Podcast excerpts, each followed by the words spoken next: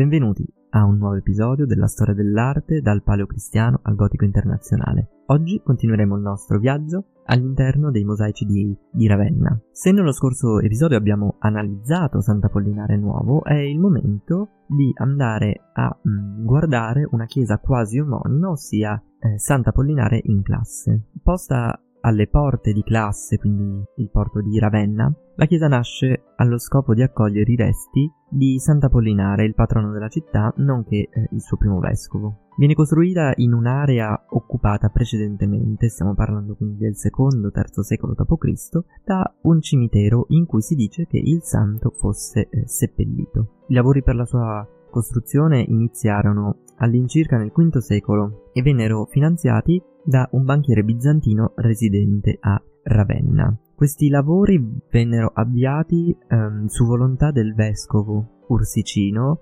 vescovo di Ravenna dal 533 al 536, ma venne consacrata solamente nel maggio del 549 mm, dall'arcivescovo eh, Massignano. Partendo dalla pianta si tratta di una struttura basilicale a tre navate, di cui quella centrale è più ampia rispetto alle due eh, laterali. Inoltre, questa navata è conclusa da un'abside semicircolare. Di fronte al, all'ingresso è posto un nartece rettangolare coperto. Caratteristica della chiesa è il campanile circolare del IX secolo, decorato con una serie di finestre ad arco che aumentano di numero man mano che si sale. Questo anche per alleggerire la struttura, quindi più io vado in alto, più io aumento le aperture in modo da ridurre il peso della muratura.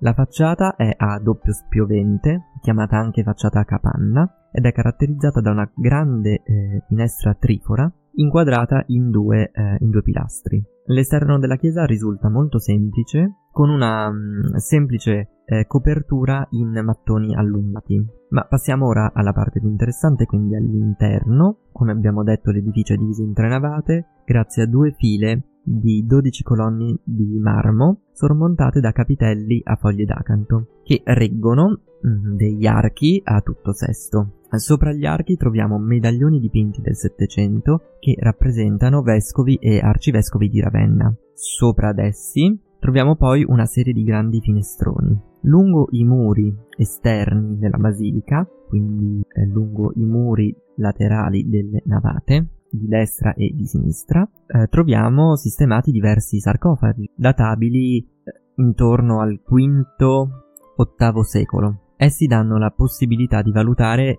eh, i cambiamenti di stile che ci sono stati e si sono susseguiti nel corso dei secoli, quindi hanno un interesse oltre che storico anche eh, culturale e artistico perché abbiamo un tema che è sempre lo stesso, quindi sarcofagi funebri di alte personalità, cambia però lo stile in base al periodo, in base alle influenze. Il soffitto è lasciato a semplici travi di legno, quindi manca, diciamo, un, un apparato decorativo come possono essere le volte o i cassettoni. Ma andiamo adesso a concentrarci sulla cosa forse più in, interessante che sono i mosaici, che si concentrano principalmente nella zona del catino absidale, ossia quella eh, calotta a forma di quarto di sfera che raccorda l'arco trionfale con l'abside e che da un punto di vista cronologico risalgono uh, alla metà circa del VI secolo. Questi eh, mosaici possono essere divisi in tre grandi fasce sovrapposte. Uh, partendo dall'alto troviamo nella prima un grande disco che racchiude entro una cornice riccamente decorata un cielo stellato e al cui centro campeggia una croce gemmata che all'incrocio dei bracci eh, reca un piccolo medaglione contenente un ritratto del volto di Cristo. Sopra la croce si vede una mano che esce da un banco di fitte nuvole, immerse a loro volta in un fondo d'oro che eh, dà un, una luminosità indescrivibile a questo mosaico e anche un senso di ricchezza, di nobiltà, quasi di sacralità. Questa mano che sbuca dalle nuvole è la mano di Dio. Dobbiamo qui ricordare che siamo ancora in un periodo in cui la Chiesa Cattolica non ha stabilito ancora un modo canonico per poter rappresentare eh, Dio, il Signore. Qual era il problema? Che secondo le scritture Dio è uno e trino. Cosa significa? Che Dio è contemporaneamente Padre, Figlio e Spirito Santo. E questa natura del divino era difficilmente riportabile in forma pittorica. Quindi se noi andiamo a guardare le prime rappresentazioni di Dio, o non è presente, ma è solo richiamato, con simboli, con metafore, o se è presente, è presente con una mano, come in questo caso, piuttosto che con altri accorgimenti, finché non si riuscirà a un certo punto a stabilire come poterlo rappresentare in modo ufficiale e in modo sempre uguale, quindi in modo canonico. Comunque, tornando a noi, ai lati di questo disco troviamo eh, le figure del profeta Elia e di Mosè. Scendendo poi nella fascia sottostante, inseriti in una verde valle fiorita con rocce, cespugli, piante e uccelli, alcuni dei quali sono caratteristici della zona di Ravenna, quindi anche un'attenzione ai dettagli, troviamo due a sinistra e uno a destra, tre agnelli. Si tratta di agnelli bianchi con il muso rivolto verso la croce gemmata e simboleggiano gli apostoli Pietro, Giacomo e Giovanni. Nella zona inferiore, inserita nell'ambiente naturalistico di cui abbiamo accennato prima, si erge solenne la figura di Sant'Apollinare, eh, primo vescovo di Ravenna, che vediamo con le braccia aperte in atteggiamento orante, cioè ritratto nel momento in cui innalza le sue preghiere a Dio perché conceda la grazia ai fedeli, eh, che sono qui rappresentati dai dodici agnelli bianchi, ovvero eh, i dodici apostoli. Quindi abbiamo un forte richiamo qui alla metafora del gregge per indicare l'insieme dei fedeli e che riprende di nuovo quell'immagine che abbiamo visto anche ehm, parlando della prima fase, quindi di nascita dell'arte paleocristiana, del Gesù buon pastore che deriva da una, dalla figura decorativa del pastore col gregge che abbiamo visto essere di antichissima origine tipica dell'arte eh, classica. Nella sezione invece più in basso, quindi nell'ultima fascia, Inserite tra le finestre troviamo le rappresentazioni dei quattro vescovi fondatori delle principali basiliche di Ravenna, quindi il già citato Ursicino, Orso, Severo ed Ecclesio. Li riconosciamo perché sono vestiti in abito sacerdotale e hanno in mano un libro sacro. Ai lati si trovano due pannelli, quindi uno per lato, che sono databili al VII secolo, anche se hanno subito successivi rimaneggiamenti e rappresentano a sinistra l'imperatore bizantino eh, Costantino IV che conferisce privilegi per la chiesa di Ravenna al vescovo Mauro. A destra invece abbiamo Abramo, Abele e Melchisedec mentre offrono un sacrificio a Dio. Se passiamo poi all'arco absidale, quindi la parte di parete entro la quale si inserisce l'abside, troviamo al centro un clipeo termine con il quale andiamo a indicare lo scudo del soldato greco spesso decorato e che poi in periodo romano prende a significare un ritratto inserito in una forma circolare con al suo interno il Cristo benedicente, ai lati del quale stanno i simboli dei quattro eh, evangelisti, quindi da sinistra l'aquila, che rappresenta Giovanni, l'angelo, simbolo di Matteo, il leone, rappresentante Marco e infine Toro, che è l'immagine animale del, dell'Evangelista Luca. Questo tema, quindi questa scelta di inserire l'immagine del Cristo benedicente è strettamente funzionale alla lotta all'arianesimo. Siamo quindi in quel periodo in cui a Ravenna si scontra la visione cattolica e il culto, eh, quasi una dottrina eretica eh, dell'arianesimo che negava la natura sacrale di Gesù. Quindi ribadire qui l'immagine del Cristo benedicente, del Cristo come figlio del, del Signore, ovviamente ribadisce la posizione ufficiale della Chiesa Cattolica che riconosce la divinità del Cristo contro questa visione ereticale per la quale Gesù non aveva una val- valenza divina. Sui lati poi dell'arco possiamo osservare due palme che potrebbero sembrare elementi puramente decorativi ma nella letteratura biblica sono utilizzate in più occasioni come simbolo del martirio e della vittoria sulla morte. Sotto poi a queste troviamo le figure degli arcangeli Michele e Gabriele, a cui si accostano poi anche il busto di San Matteo e di un altro santo che però non è chiaramente riconoscibile a causa del pessimo stato di conservazione che non ci permette appunto di identificare con precisione chi, chi sia. Prima di concludere poi il nostro viaggio all'interno dell'arte di Ravenna non possiamo eh, che parlare anche della chiesa di San Vitale, che tra le altre cose dal 1996 fa parte della lista dei eh, patrimoni mondiali dell'UNESCO. I lavori per la sua realizzazione iniziarono intorno al 532 d.C. sotto il vescovo Ecclesio, che abbiamo sentito prima eh, all'interno del, della descrizione dei mosaici di Sant'Apollinare in classe, che però non vide la fine di questi lavori che terminarono solamente nel 547 d.C. durante il pontificato del successore Massimiano. Da un punto di vista architettonico si tratta di una struttura a pianta centrale di forma ottagonale, suddivisa in un anello esterno più largo e più basso che racchiude al suo interno una torre ottagonale più alta che cela alla vista di chi sta fuori la cupola visibile invece dall'interno. La forma poligonale è interrotta da un lato dal nartece che precedeva l'ingresso e sul lato opposto dall'abside poligonale e due piccoli spazi semicircolari adibiti a sacrestia e che contengono anche le scale per salire sulle due torri che si vedono dall'esterno a lato appunto della, dell'abside. La copertura esterna è in semplici mattoni a vista e si divide in due registri sovrapposti, suddivisione che ritroveremo anche poi all'interno, su cui si aprono grandi finestroni intervallati da pilastri e lesene decorative. Di periodo successivo al corpo centrale sono il campanile aggiunto al di sopra di una delle due torri nel X secolo e poi ricostruito dopo il terremoto del 1688 e i contrafforti che hanno la funzione di contrastare le spinte eh, delle, della volta interna che risalgono invece al IX secolo circa. Se ci spostiamo poi all'interno della basilica lo sguardo viene subito catturato dalla luminosissima decorazione musiva dell'abside nonché dal, dall'imponente volta centrale affrescata nel XVII secolo, quindi una decorazione di molto successiva alla realizzazione della basilica. Guardando al deambulatorio circolare, vediamo come sia diviso, riprendendo la spartizione esterna, in due registri,